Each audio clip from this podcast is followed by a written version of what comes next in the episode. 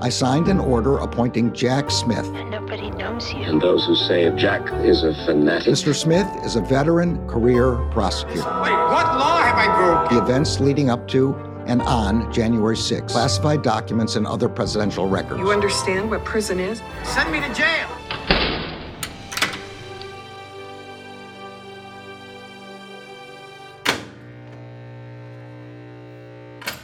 Welcome to Jack, podcast for all things special counsel.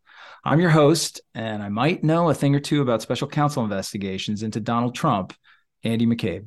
Uh, and I'm I'm AG, uh, you know, F, you know AG from Mueller She Wrote. And Andy, if you had told me five years ago, as I was setting up $59 microphones at my kitchen table to record the very first episode of Mueller She Wrote uh, back in November of 2017, if you told me back then that in five years' time there'd be a second special counsel investigation and I'd be hosting a podcast about it with you, I'd have never believed it. But here we are. yes, here we are. So let's talk a little bit about the podcast. Um, this is our first episode, and it will serve as a kind of intro into who Jack Smith is, what a special counsel is, what they can do, uh, what are some of the main differences between the conditions here and the conditions during the Mueller investigation? And finally, what makes this special counsel different? Yeah, I feel like a lot of people uh, are hung up on what happened in the Mueller investigation and worried that that will happen here too. Uh, but we're also going to cover news that's relevant to the special counsel investigations, including some uh, new testimony uh, we're going to talk about in this show, and the recent 11th Circuit ruling, which we'll discuss with The Guardian's new Trump Department of Justice uh, political investigations reporter and our friend Hugo Lowell. But first, I want to ask everyone please follow this podcast, rate this podcast, subscribe to this podcast. That small act takes a couple of seconds. It's free, but it really does mean a lot to us. So thank you very much. All right. So let's dive in and let's talk a little bit about what a special counsel does and why Merrick Garland appointed one. And so I think, AG, there's no better place to start here on the why question than to point out the value. There's really only one value that the special counsel brings to DOJ and the AG, and that is the ability to distance the department, to bring a sense of apolitical independence to what otherwise would be a politically charged, kind of high profile, intricate investigation. Jack Smith is a guy who, at the end of the day, does not owe his job to the current president of the United States. And that's really the important thing to remember here. We are in a situation where the main target of this case is, of course, Donald Trump. And Donald Trump recently announced he's going to run for president. He is running for president now in the in the 2024 election. We can all assume, probably pretty uh, confidently, that our current president, Joe Biden, will also be running against him. So think of the weirdness there. If Merrick Garland keeps the investigation under his direct supervision, Garland, to some degree, owes his job to Joe Biden, the guy who's running against the person you're investigating. Very sticky, very weird. So you bring in a special counsel to get some arm's length distance from that kind of stink of politicization. Yeah, I, I, think that's a really important point. And so, you know, when you have the, you know, the political opponent running for president, but also this investigation uh, is running up against possible criminal probes into members of Congress, right? Like they seized uh, Perry's, Rep. Perry's phone. Uh, the DOJ did. And, you know, if, if it gets to a point where they find something, it also does not look good for the attorney general appointed by the current Democratic president to be in charge of that kind of investigation as well. And that kind of brings me into the scope because uh, this seems like a much broader scope than you know, we had when uh, we were looking at the Mueller investigation, uh, and and also the way in which the Mueller investigation started, which I know you have intimate knowledge of, and uh, and the way that this one uh, started. I think there are two different things there. We'll, we'll talk a little bit more about it when we talk about the differences, but let's talk about the scope of this special counsel investigation. Sure. So Jack Smith has been given a very broad uh, scope to begin with. He's so technically he's been given the authority to continue the investigation into the potential mishandling of government property, sensitive documents, and presidential records at the Mar-a-Lago Resort, Donald Trump's uh, residence at the moment as well. and also to kind of oversee all of the government investigation around January 6th, the attack on our Capitol. So, if you think about the vast numbers of people who've already been indicted and prosecuted in that case, the, the potentially hundreds more who may, and then put that chunk of work aside and then think about like where this investigation is clearly going and that is looking at the former president his aides his staffers the uh, political figures like you mentioned who may have been involved or communicating with him in the lead up to january 6th may have known about it may have had some role in helping uh, plan for that activity so Smith has got his hands full. He's got a very, very wide lane to drive this investigation down. And it'll be interesting to see, of course, where it lands. Yeah, and how does the recent conviction of two Oath Keepers, Stewart Rhodes and Kelly Meggs, of seditious conspiracy play into an investigation into Donald Trump? Does it make it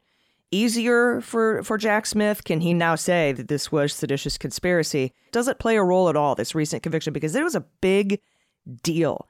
Yeah.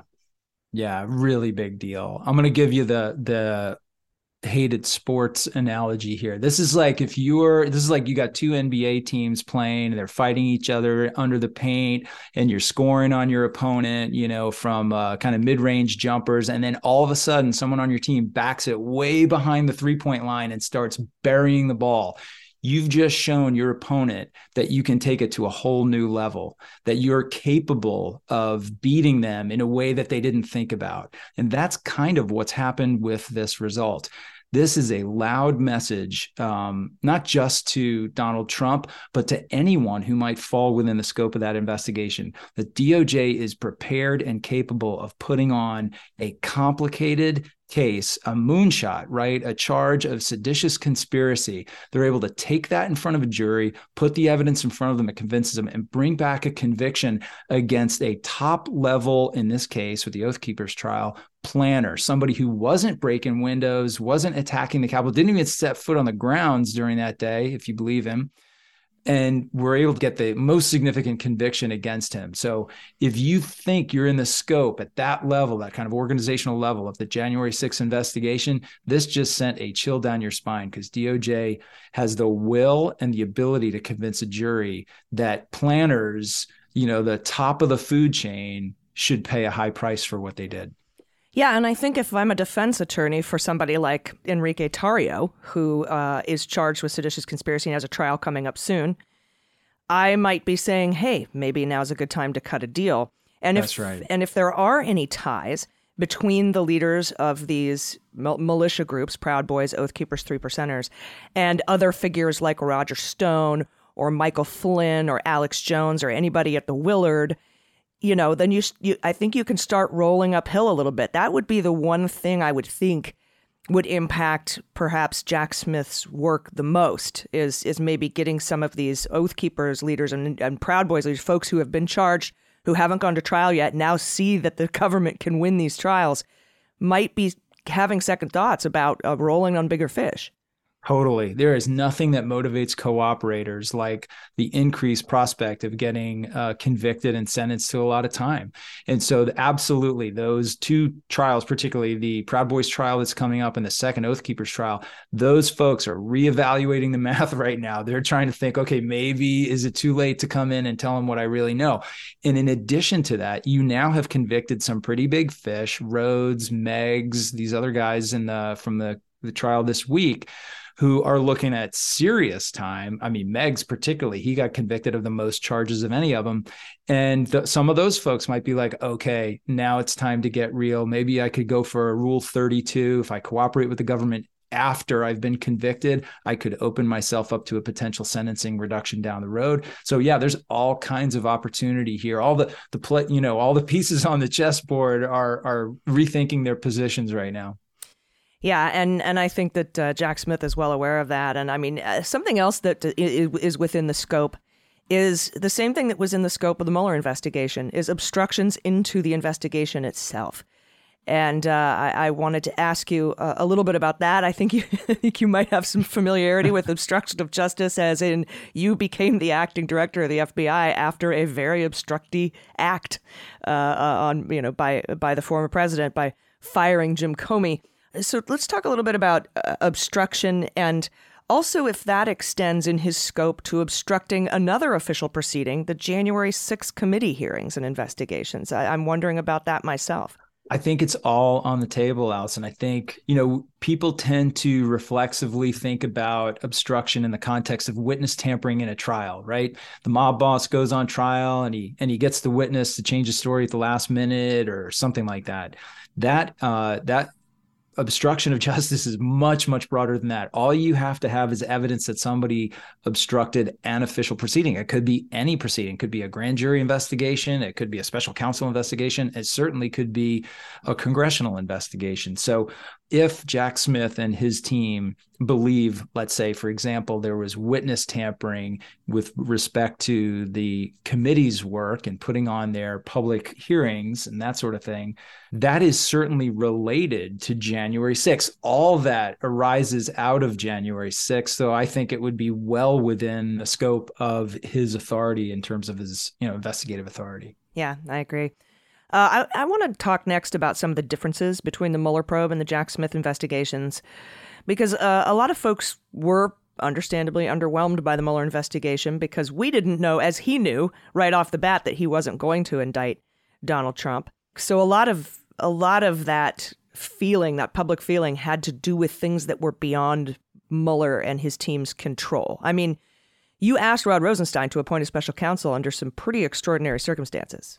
I definitely did, and uh, I'm I'm having a PTSD moment just thinking back on it now. But um, it was abundantly clear to me and my team at that time that we had to get this investigation in the hands of a special counsel, get it out of the FBI generally and out of uh, DOJ's lane generally, put it in a special counsel's hands.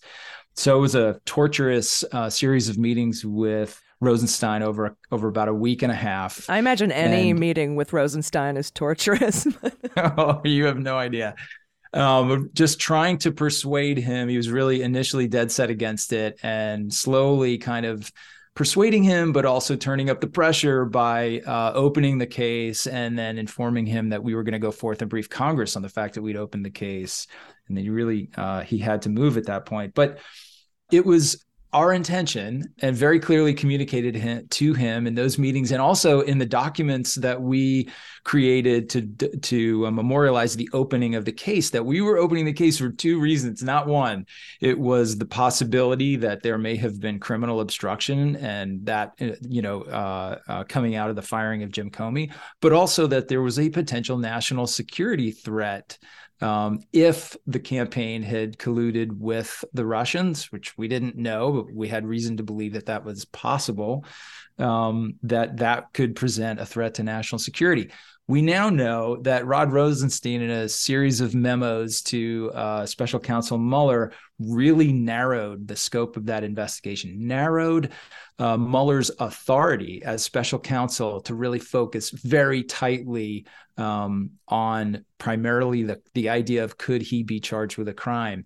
They didn't really do much with the broader counterintelligence concerns around the Trump connections, potential connections to Russia. Well, the many connections that people within the campaign had to um, Russians. So, yeah, I think the difference here is we had an acting attorney general, Rod Rosenstein, who worked um, diligently to limit uh, Mueller's authority, what he could and would do, and also limited him in a particularly opaque way. This was a series of memos that he was giving to Mueller that we never even found out about until the whole thing was over and those documents were later uh, released to the public. Very different situation here, right? Garland has been very clear hey, Jack Smith is coming in. He gets Mar-a-Lago. He gets one six, and everything and that comes from either of those. So he looks. I, I think. I think Smith has a much stronger hand here. Yeah, and he also doesn't have this sword of Damocles hanging over his head, uh, aka the threat of being fired, which is an obstructive act.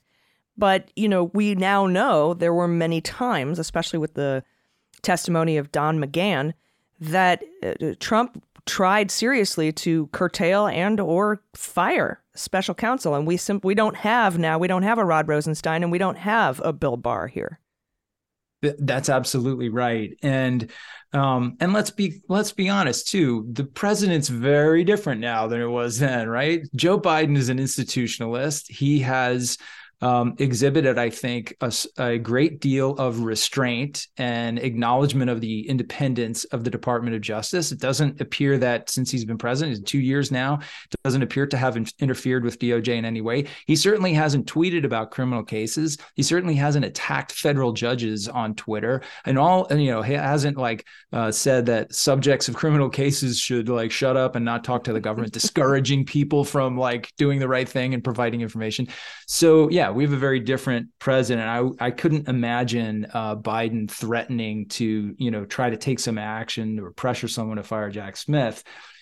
The other thing I think is important for um, our folks to understand is like the legal uh, kind of framework around the special counsel. It's not a law; it's simply a DOJ policy.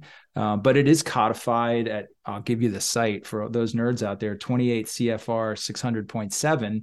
And it's very clear that a special counsel can only be fired by the attorney general, not the president, not Congress, but the attorney general. And he can only be fired for really pretty serious stuff misconduct, dereliction of duty, uh, incapacity, conflict of interest, or other good cause. So essentially, for Garland to step in and fire the guy he appointed, he would have to very publicly and at least to the hill make a case for Jack Smith having you know done something really wrong or you know showed some other good cause that he that he couldn't continue his job and that's uh, obviously you know not something that anybody imagines will happen at this point. Yeah, and and something else that's different is, um, you know, I think Mueller from the jump knew that he was not going to indict Donald Trump because of an Office of Legal Counsel memo prohibiting him from indicting a sitting president. We don't have that problem anymore. In fact, the only Office of Legal Counsel memos that have been raised recently with regard to the 1 6 investigation are when Meadows, I think, was trying to uh, cite some sort of total blanket immunity uh, based on Office of Legal Counsel memos. And DOJ, in a filing, said that's not the case. We can indict you if we want to. Uh, and so right. DOJ, there are there's no restrictions here for who can be indicted. That's right. No restrictions. And, you know, logistically, I mean, one of our biggest challenges when Mueller got designated was we had to basically build a mini U.S. attorney's office for Mueller. We had to we had to grab investigators, which we did from all over the country, from all the different field offices that had been looking at the Russia case. We had to pull secretaries and analysts and um, you know computer uh, IT people and computers themselves like build an entirely independent IT system that where they could do their work and and hold their records that wouldn't be accessible by DOJ and and the FBI. So there was this massive kind of logistical effort in standing up a team. DOJ has been very clear in this case that uh, Jack Smith is basically coming in to oversee the big team, primarily out of the FBI Washington field office and the DC uh, U.S. Attorney's office. He's just coming in and sitting on top of that infrastructure that already exists. He's made it clear with his own statement that he's not going to slow this thing down in any way. So you can be confident that the investigators and the attorneys who are really the nuts and bolts of this work, who've already been doing it for quite some time, who have that institutional knowledge, they're going to stay in place and keep doing that. That will help him really maintain or accelerate the pace rather than having to take this pause to kind of rebuild the wheel. Yeah, for real, and uh, that that kind of myth busting is one of the the things that uh, I'm glad that we're uh, we're talking about. And I want to dispel some additional myths, but we need to take a quick break. So, everybody, stick around. We'll be right back.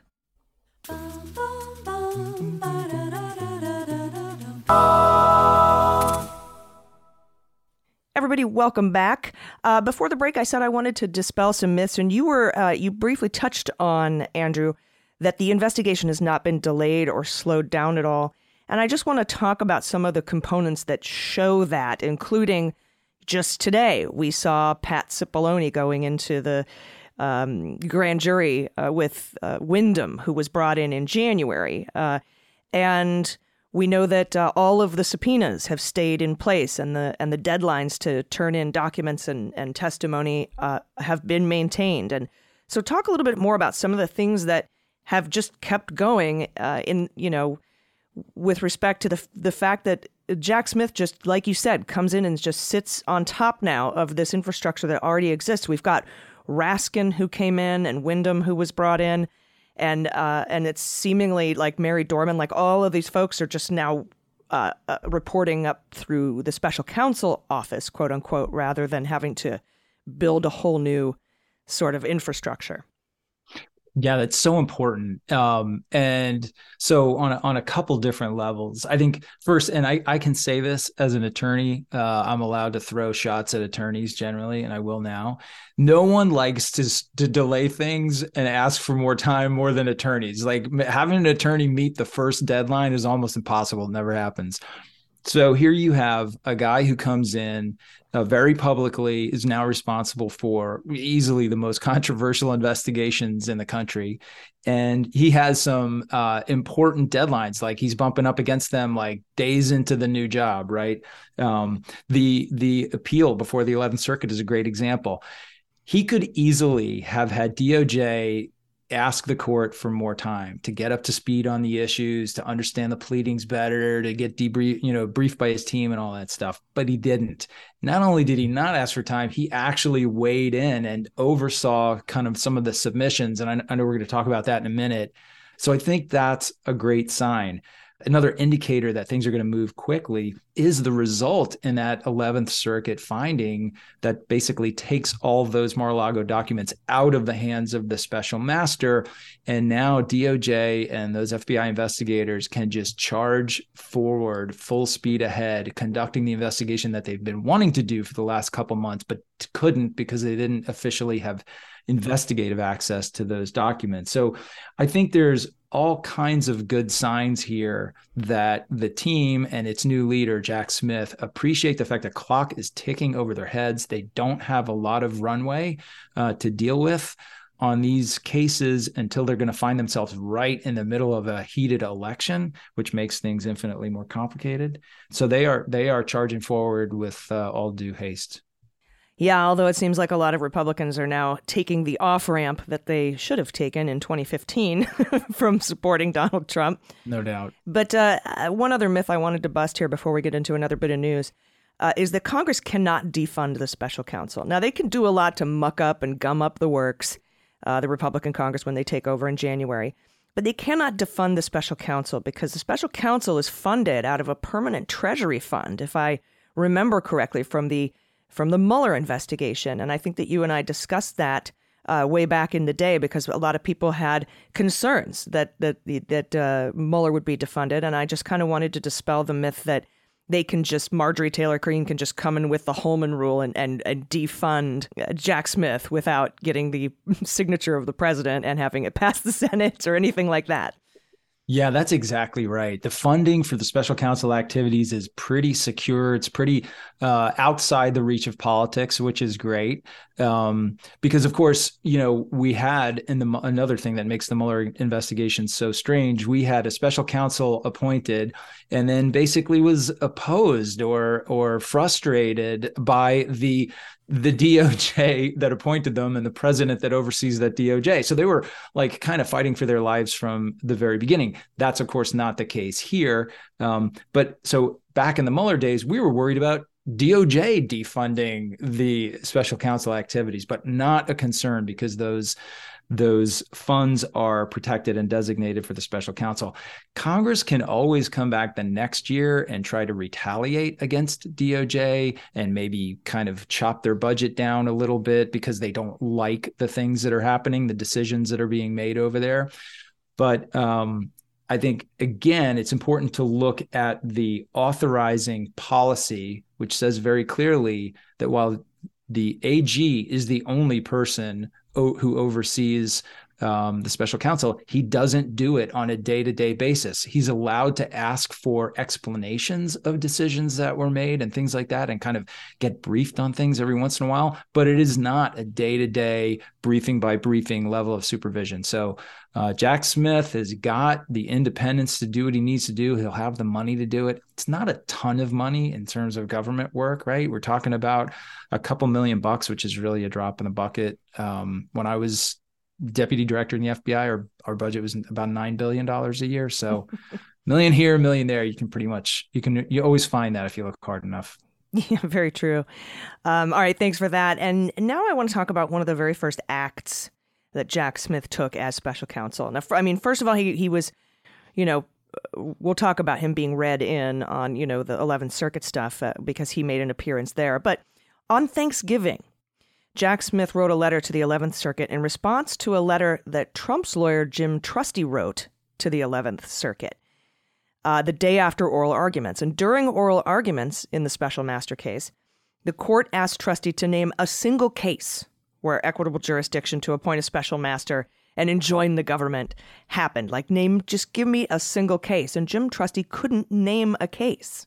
That's never the the preferred response to a judge's question, but um, you're you're exactly right.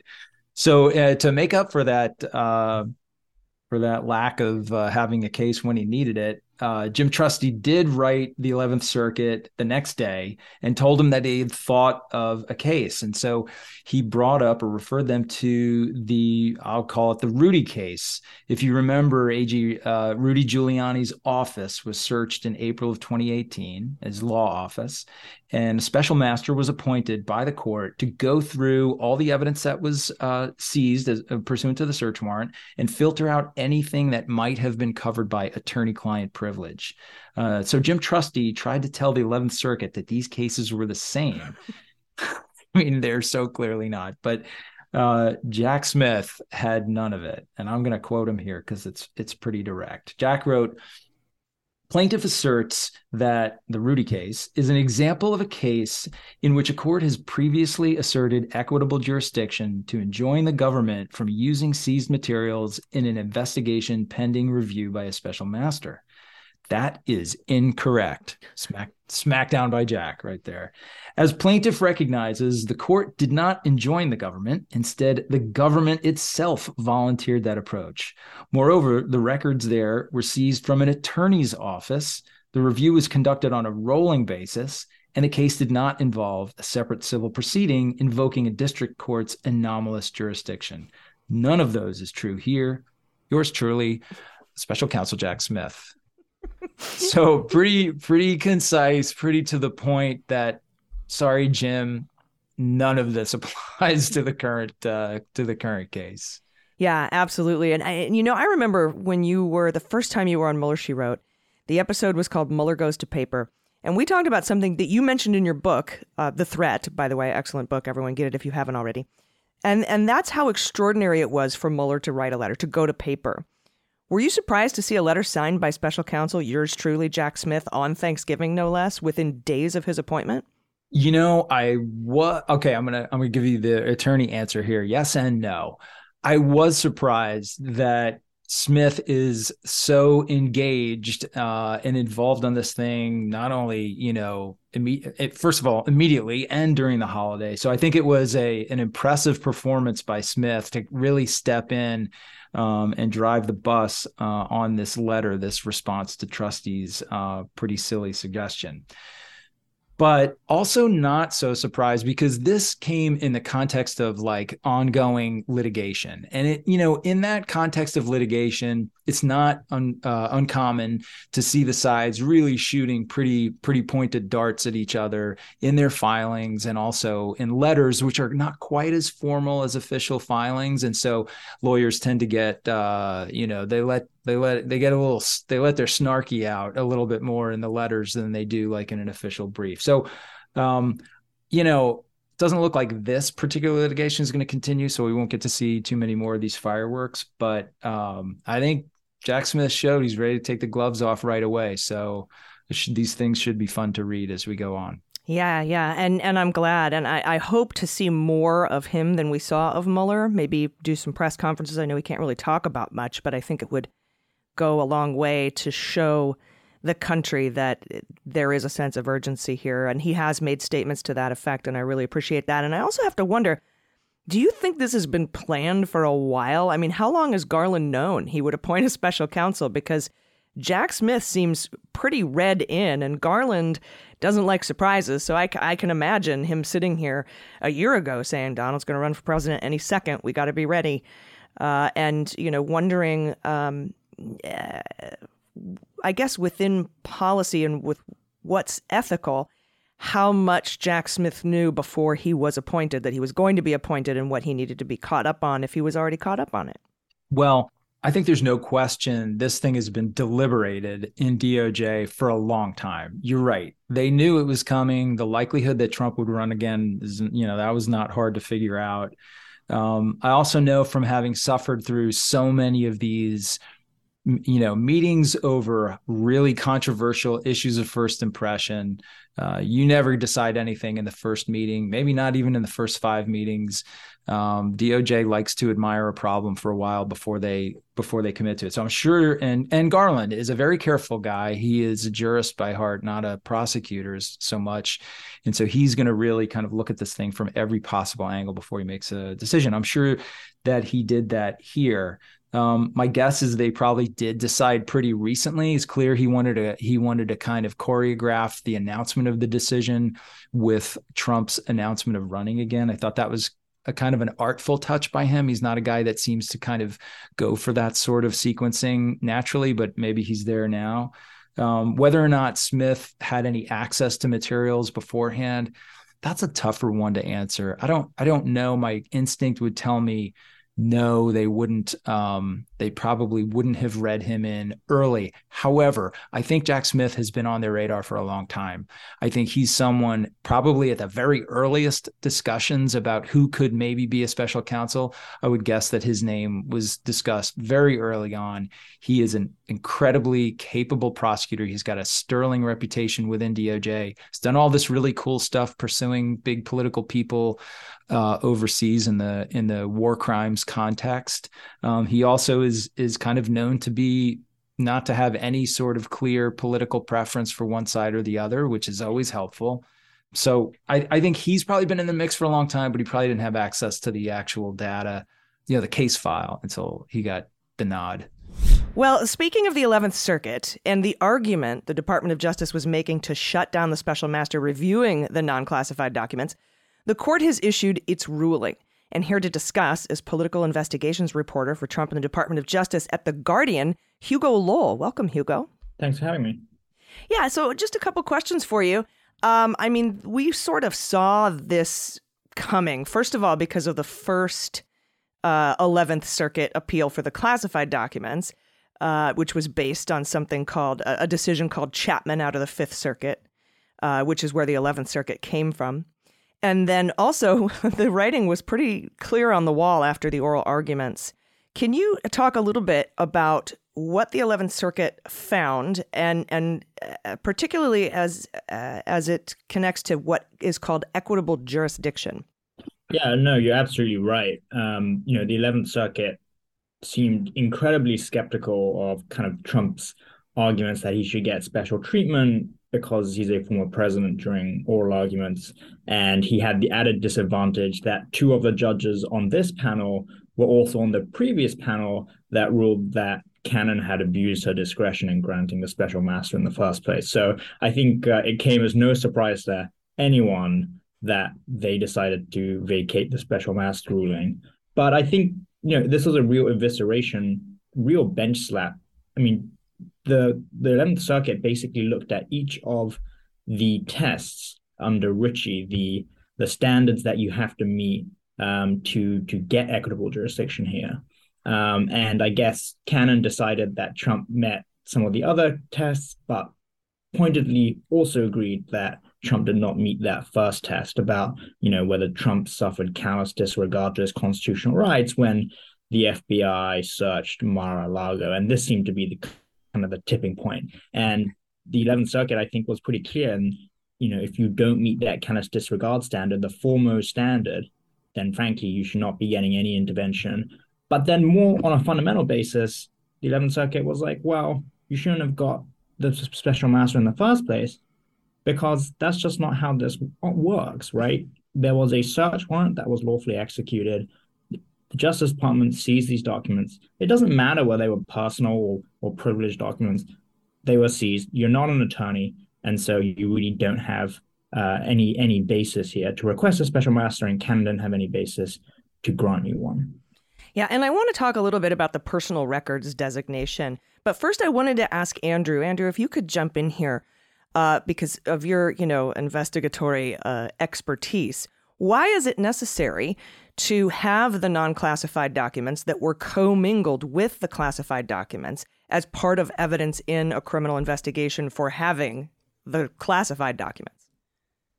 Sure, and I and I think that's um, that goes right to kind of what's been everyone's focus on this story has been on the classified documents and the and the uh, incredibly sensitive nature of the stuff that they seem to have found at Mar-a-Lago, and that's rightfully so. That's a, a very uh, concerning national security matters there. But we have to remember that the government is also investigating the mishandling or uh, the taking, essentially, of essentially presidential records writ large. So, every almost everything you do as uh, as president of the United States is considered a presidential record, and all that material is the property essentially of all all of us, right? The United States uh, citizens, and it's uh, entrusted to the National Archives. So even the non-classified records that they were able to seize at Mar-a-Lago are directly relevant to whether or not the president mishandled presidential records. So in a very general sense, they are basic evidence in that part of the inquiry. Also, the fact that many of these uh, less sensitive, non classified items were commingled with uh, highly sensitive stuff shows a number of different things. It shows you what kind of disregard Trump had for the sensitivity of the materials he had. The fact that some of this was just kind of sitting in his desk or on the floor in his closet, mixed up with like gift bag T-shirts and and golf hats and uh, you know articles from the newspaper. So there's that, but also he had sensitive materials in his desk together commingled with records that are not sensitive but can be dated right? So like um, newspaper articles and things like that. That shows you that he had an awareness a recent awareness of the fact that he had the sensitive items in his desk because he's storing them with other things that we know are very current. So if he's got yesterday's paper on top of a top secret SCI document in his desk, you can infer, and this is very powerful evidence to a jury, that he was dealing with this stuff recently, the sensitive stuff. It was out, it was in a place where he should have seen it, and in a in a desk drawer that he's been going into recently. We know this by virtue of the of the article being there. Right. And so Hugo, when you know, we know that by the Bates numbers, they found like three letters commingled with some classified documents in the in that dust drawer that were dated post presidency, kind of gives way to that awareness. What did the 11th Circuit say about things that are personal effects like that? And and also please, please tell us about the Celine Dion photos. Well, I mean, to, can I just start by saying so the the documents in the drawer, we actually did a lot of reporting on this back in uh, mid November because this kind of discovery was mentioned in a filing with the special master. So, you know, I think even if the Justice Department didn't want to release details of its investigation. I think for the general public and for kind of reporters like me, this was fantastic, the special master, because we, you know, we learned a whole bunch of things about how, you know, he had communications from a pollster and a communication from a book author commingled with a secret document and a confidential document. So, you know, this was this was really, really fascinating. With respect to kind of the personal effects, you know, it was it was funny because in the oral arguments this was the kind of the time that we learned that Trump was upset that his photo of Celine Dion uh, got seized in the August 8th search. When you touch me like this and you hold me like that, I just have to admit that it's all coming back. Um, and I thought this was kind of ironic anyway, because like if it was a photograph taken while you know he was president, let's say taken by a you know the White House photographer, then it'd be a presidential record, right? That is government property, so it's not his to begin with.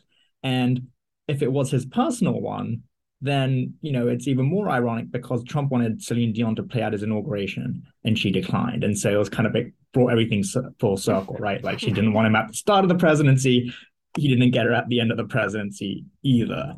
But you know, it comes back to what we were saying earlier about how the 11th Circuit was very clear that the documents. The status of the documents doesn't matter. And, you know, they actually say in the ruling, you know, that all of these arguments are a sideshow. The fact of the matter is there was this search warrant.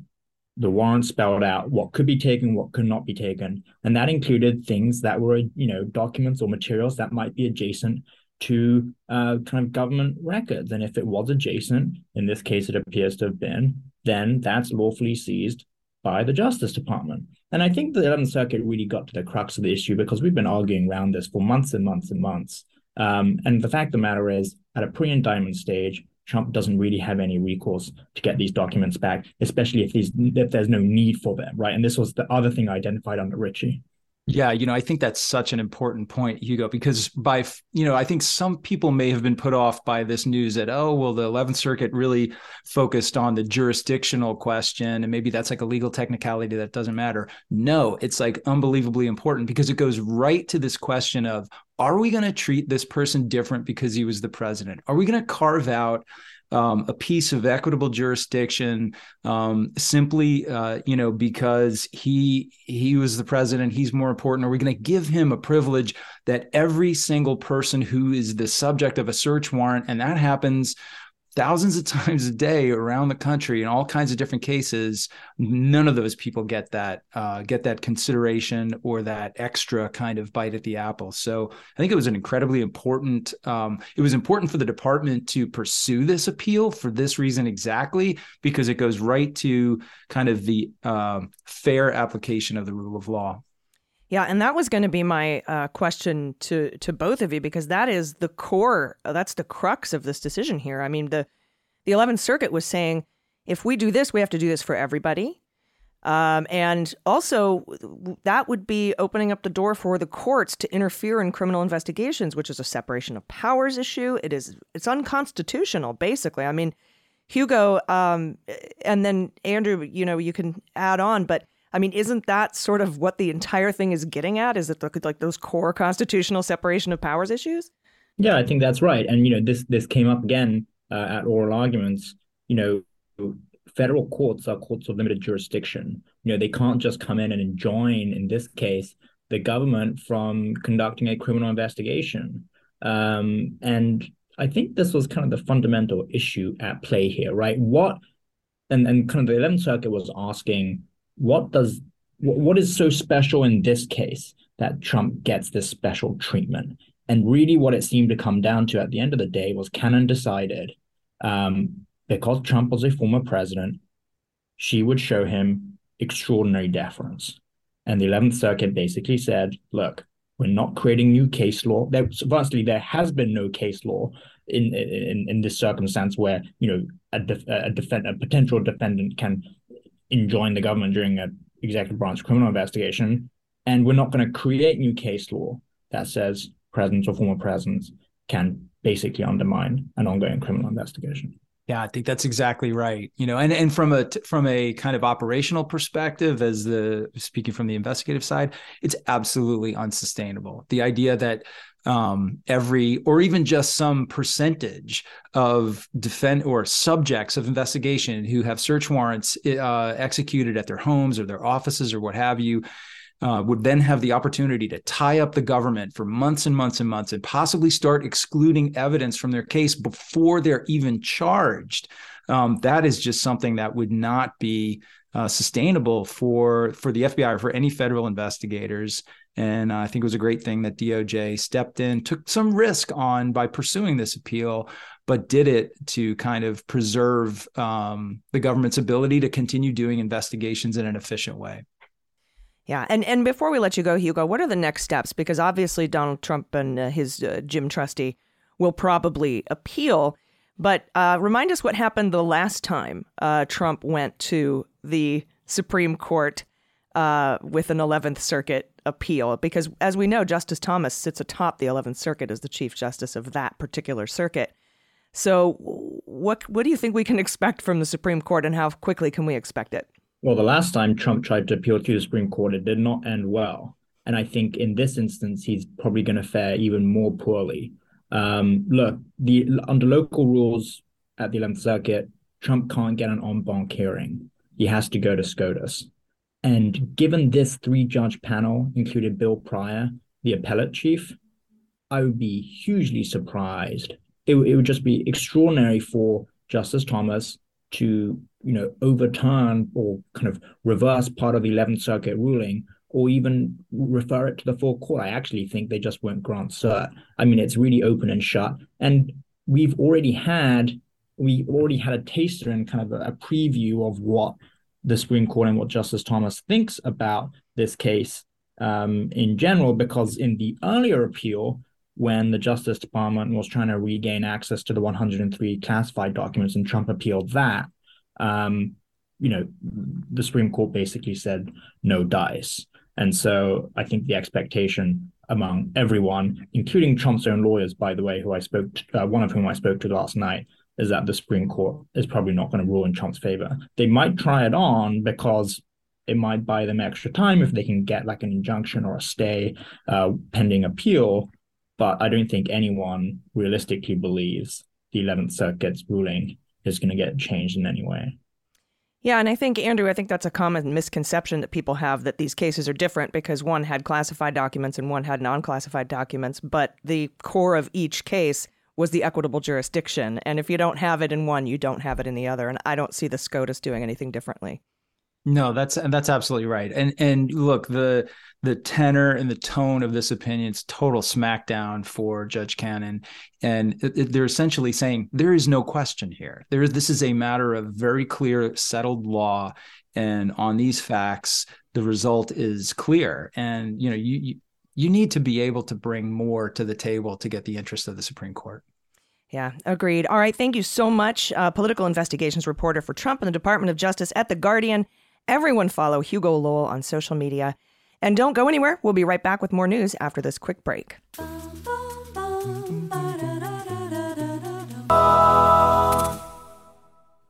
Welcome back. We've got some more news in the special counsel investigation. So, AG, just this morning, Pat Cipollone was seen entering the courthouse in DC where the grand jury meets. This is his second round of questioning. Uh, during the first round, apparently he did not answer some of the questions because Trump had asserted executive privilege over those conversations, those communications that he had when he was White House counsel. Well, DOJ went to court to argue that there is no executive privilege here and won. Chief Judge Beryl Howell who presides over the grand juries in these cases, ruled that there was no privilege and cleared the way for Pat Cipollone and Pat Philbin, uh, his deputy while he was uh, White House counsel, to answer questions. So you'll remember this privilege battle happened previously with top Vice President Pence aides, Greg Jacob and Marc Short. Uh, Trump lost that one, and both men had to return to testify fully. Yeah, and, and correct me if I'm wrong, but Cipollone's testimony can cover both the January 6th investigation, the pre- the Pence pressure campaign, all of the meetings, that crazy December 18th meeting, and the documents case, because wasn't Cipollone answering some of the NARA documents questions early on? That's absolutely right. Cipollone was right in the middle of this issue from the beginning, really issuing guidance, not just, this is key here, not just to then President Trump, but to the entire White House staff about how presidential records needed to be handled at the end of the administration. So, um, had that communication simply been between the two of them, you could have a stronger argument that it was covered by executive privilege or attorney client privilege. Um, but in this case, it, he's you know Cipollone issuing legal guidance to the entire uh, White House staff. Uh, that stuff is going to be fair game. We also know that Philbin pr- played a pretty prominent role in the White House's first interactions with and responses to the National Archives uh, questions. So the two of them could really have uh, some interesting information for the grand jury about the Mar-Lago case. Yeah, yeah, totally. And and I, I, wanted to ask you before we get out of here, what your thoughts are on the timeline of this case, because I know back in the Mueller days, you guys were investigating like ten months before Mueller was appointed, and then within five months uh, is when the first indictments came down for Manafort and Rick Gates uh, in in that investigation. Uh, what do you see as the timeline here? Uh, what restrictions do we have with regard to getting a trial done before a presidential election? And and do you think that that Trump faces an indictment in either of these cases or both? Sure. So, um, again, kind of going back to that theme of the differences between our current situation and the situation my team and I had uh, leading up to Mueller, special counsel, you know, we were engaged in a much more kind of kind of typical counterintelligence investigation. I say that because often counterintelligence investigations are very amorphous. You know, you have information that indicates a threat to national security might exist, and then you have to go out there and figure out whether that actually is the case. Is something happening that we need to be careful about? Um, and so there's they're they're harder to get started. They typically take a lot longer, and that's essentially what we turned over to Mueller. This case is very, very different. You have those two uh, primary investigations, Mar-a-Lago and January 6th. Mar-a-Lago is like a three quarters baked loaf of bread, right? we all know from what's been in the public reporting what kind of evidence they got, when they got it. We now know from all the filings, the court filings, and the battle over the special master, all of the interactions between DOJ and the Trump folks leading up to the search warrant. So they have, we know the government already has a lot of really significant evidence. I'm sure they have some work to do, but I think that Mar a Lago comes to a head, a decisional point um, pretty quickly. And yeah, and you and I, you know, I would have to mention here the Eleventh Circuit actually mentioned in their ruling, um, overturning the Judge Cannon's order for special master, that when there was a subpoena, Trump responded, and his team, the office of Donald John Trump, responded to the subpoena with a double taped Redweld envelope, indicative of how you would handle classified materials, and and so they pointed that out in their decision. And I think this is a pretty open and sh- open and shut case, as, even with obstruction. Yeah, I mean, they they have painted themselves into so many corners on this thing. I think we could probably do a whole episode on that. But you know, and I and I know from uh, hard experience there are there's no such thing as a slam dunk, but this thing is pretty much three quarters baked. Um, so I think it comes to that decision of whether or not uh, Trump and anyone else around him gets indicted uh, strictly over the Mar-Lago issue, I think that's coming up pretty soon. And quite frankly, um, I can't. It's it's hard for me to imagine a scenario in which he does not get indicted. Um, just based on the information that we know, there's probably much more that we don't know that the government also has.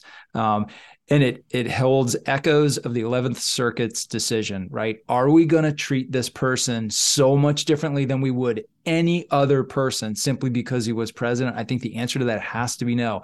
And i'll tell you from having investigated mishandling cases and all kinds of different espionage matters if you were a former government employee or government officer on these facts, you're getting indicted. Mm-hmm. I guarantee you. So, um, so I, I I kind of expect it to go in that direction. You know, who knows? Anything can happen. January 6th is the longer term target, right? That one's a little further out, much more complicated set of facts, much tougher decisions for the prosecutors to make, for Jack Smith to make uh, at the end of the day you know, I would expect they're going to have to kind of fish or cut bait to some extent before we get too deep into the election cycle. Um, so I would expect that certainly by the end of 2023, we should know what's happening in that case as well. But, you know, my predictions are worth what you paid for them. now, if we go by Watergate timeline, which lines up really nicely, by the way, with the Mueller investigation timeline my prediction has been since the beginning that indictments would start coming for the top of the, the coup plotters in January 6th, for the, the those in charge, you know, who directed the January 6th uh, fraudulent elector scheme and Pence pressure campaign, obstructing an official proceeding and conspiracy to defraud the United States. If we go by those timelines, it's April of next year. And as we know, the Watergate investigation was much simpler than what we are looking at with the January 6th fraudulent elector way. scheme. And yeah, way. And so April 2023 would be rocket ship lightning fast. Uh, I know everyone for the last year and a half has been like, why it's taken so long, it's taken so long, it's taken so long. I've said from the beginning, don't expect anything before April 2023. It, this cannot go faster than Watergate went. Yeah, I think that's I think that's probably there, there's there's no perfect analogs here, but that's probably about the best one you're going to get. Yeah, we don't really have a lot of uh, coup plotting insurrection investigations to uh, compare it to. Thank God. Thank uh, God. All right. Well, thank you uh, so much. This has been a wonderful first show. Uh, I appreciate all of your insight. Thank you for doing this show with me. Thanks to our patrons. uh, who will get this show uh, early and ad free at the $5 level or higher. Thanks to everybody who's listening. Thanks for subscribing. Uh, I'm really excited to see where the show goes and where the investigations go. Um, with that, you know, hey, I've been AG. And I am Andrew McCabe. So a big thanks to Hugo Lowell at The Guardian. We'll be back next Sunday with all things special counsel. Send me to jail. MSW Media.